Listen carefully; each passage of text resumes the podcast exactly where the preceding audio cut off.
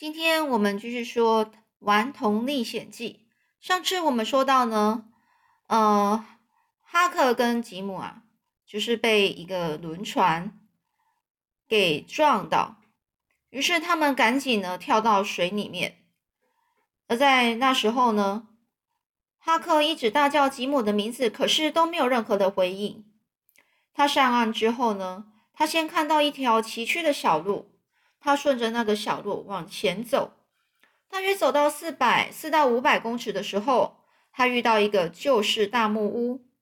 本来他只想要从那个大木屋绕过去，没想到这时候有一大群狗就突然跳出来。然后凶狠的朝他狂吠不已。这时候屋里的灯啊都亮了，里面的人呢很快的问：“到底是谁呢？是谁？是不是你一个人呢？那你认不认识谢伯逊家呢？”他回答他们的这些问题，这个这个里面的人的这些问题之后呢？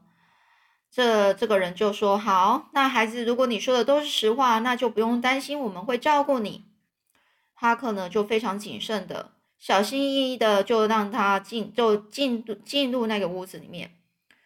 而他第一个发现的就是这一家人啊，好像就是猎犬般的一直在盯着他看。有两个和他年纪一样的少年，两个年轻的女孩，一个头发花白的老先生。一个和老先生一样老的老太太，还有三个很壮的一个年轻人，三个，他们呢手里都是拿着枪。哈克啊，他真的被这个样子，就他们的这些架势给吓住了，呆呆的就站在门口，不知道接下来要怎么办。一个大汉呢，就就是一个很强壮的人呐，就走过来，他朝哈克身后望了一下，然后把哈克往前推。再用力关上门，对大家说：“真的只有他一个人。”而大家呢，又仔细看一下哈克一阵子，又说：“诶，他看起来的确不像谢伯逊家的人呢。”这老先生说：“啊，还是搜搜身吧，保险一点。”乔治，你不介意吧？因为啊，哈克就跟他们说他的名字叫乔治，所以这个老先生就说：“乔治，你不介意吧？”这个哈克连忙回应说：“不，一点也不。”而所以搜过身呢，确定哈克身上没有任何武器了。老先生终于说了：“好啦，快带这孩子去换一下衣服吧。”这老太太呢，马上呢就走过来，和蔼可亲的摸摸哈克的头，说：“哎呀，早该这么做啦！瞧瞧这可怜的孩子，全身都湿透了，一定饿坏了吧？”而一个女黑奴呢，就是黑人，一个女生的黑人正在。带着哈克上楼的时候，楼梯上走下来七到八岁左右的一个小男孩，头发都乱乱的，而睡眼惺忪的问，就是刚睡醒啊，睡眼惺忪，就是刚睡醒，他就问啊，谢伯逊家的人来了吗？大家呢都在笑着他说，哎呀，伯克，你来的这么晚，要真的有谢伯逊家的人来，恐怕早就把我们的头皮都给剥掉了吧。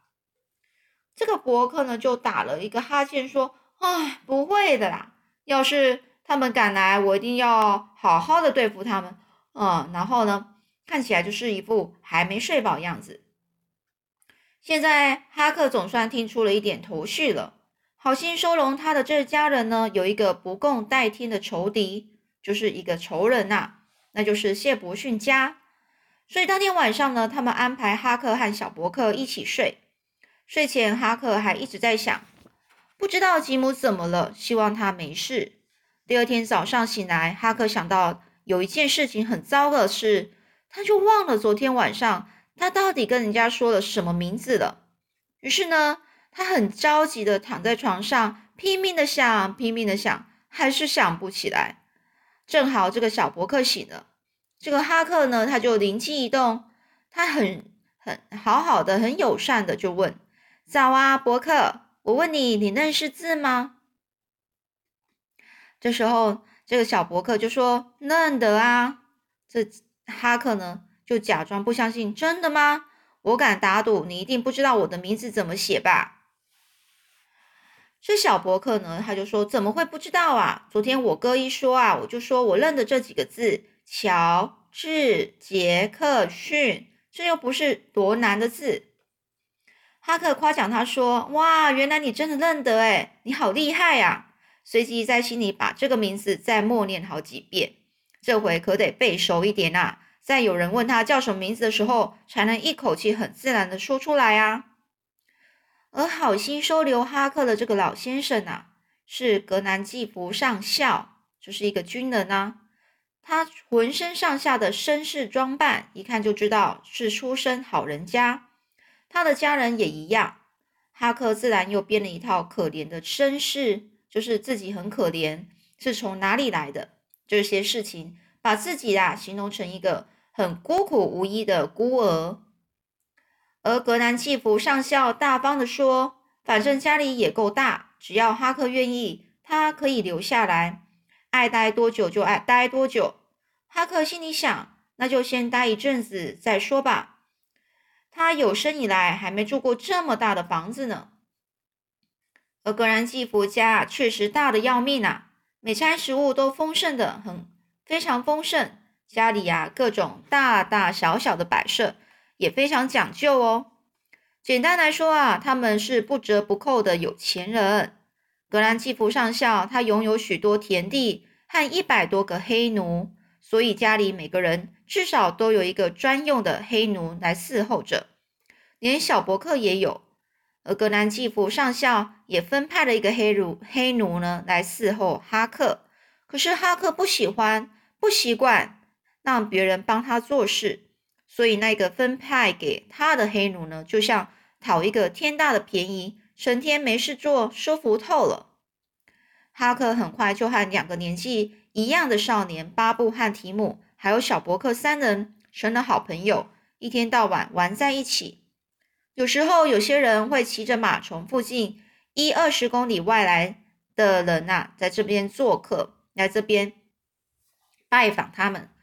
男人都会带着枪，他们也都姓格兰契福，是格兰契福上校的亲戚。大家在一起吃吃喝喝，白天在树林里跳舞。野餐，或是到河里划船；晚上啊，则到家里开舞会，各种豪华的排场啊，是哈克从来没有没有遇过的。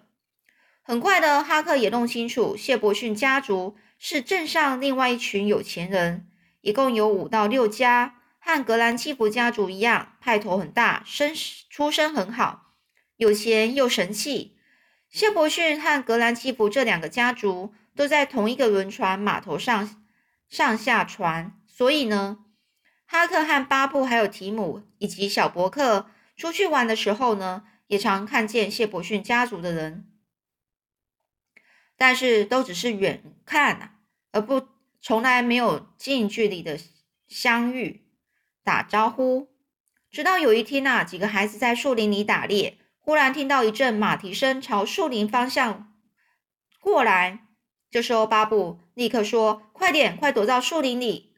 哈克、提姆和伯克，小伯克呢，立刻就这样做了。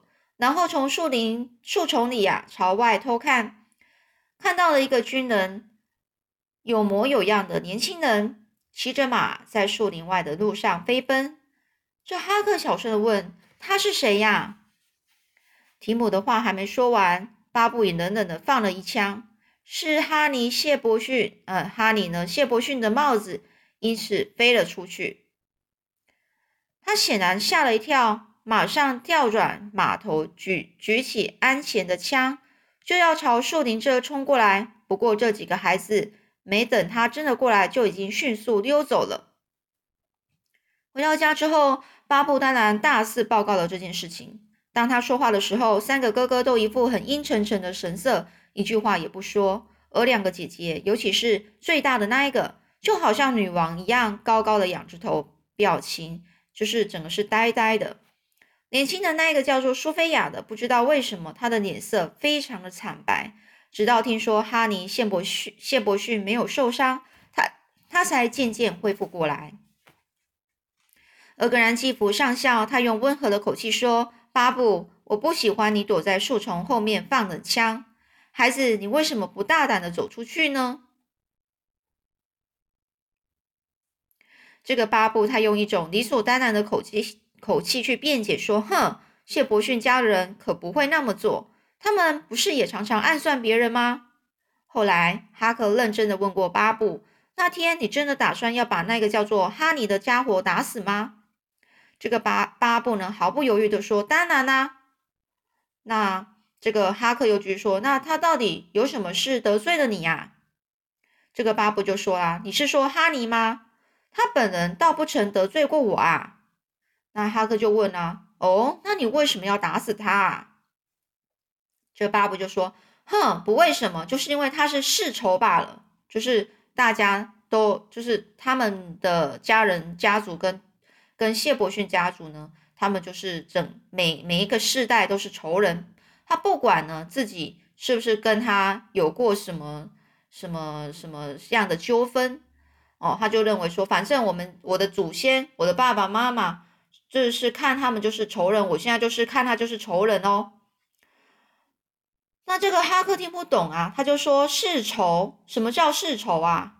这个巴布一副不可相信的样子看着哈克，说什么？你连世仇都不知道，怎么可能啊？这个哈克说，我真的不知道啊，你快告诉我吧。巴布想了一想，就说：“好吧，那我来教你世仇是怎么回事。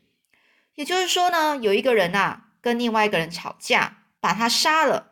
那个人的兄弟又把这个人给杀了，然后两边的兄弟又互相报仇。因为兄弟人数可能不够，所以堂兄弟也加进来了。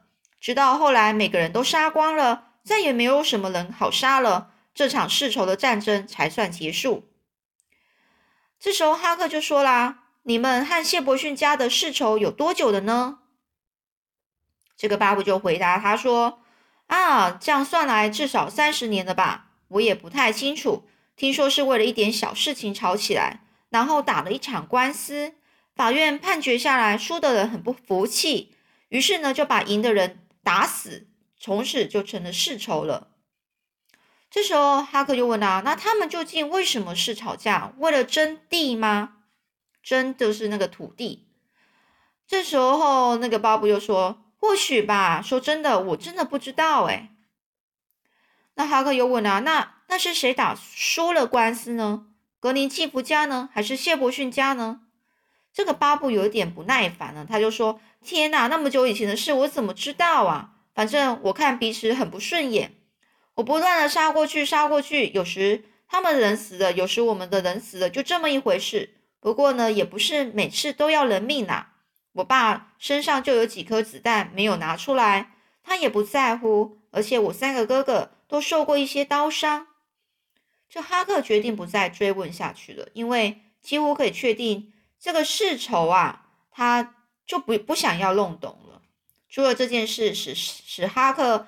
不时的也得跟着紧张兮兮的提心吊胆之外呢，他猜想自己应该也算是格兰季福家的人啊，所以呢，所以呢，生活呢虽然过得很惬意，但是还是会有一点害怕、担心。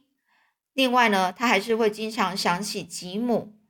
有一天早上呢，哈克醒得特别早，他想独自走到河边看看，才一走走出屋子啊。马上就有一个黑奴走过来，而默默的跟在他后面，一直看不见房子，有四一直都看不见房子，又四下无人的偏僻处，那个黑奴呢，才又往前对哈克说：“乔治少爷，你要是愿意到沼泽那边，我可以让你看一大堆花水花蛇哦。”这时候哈克觉得很奇怪，谁会想看水花蛇啊？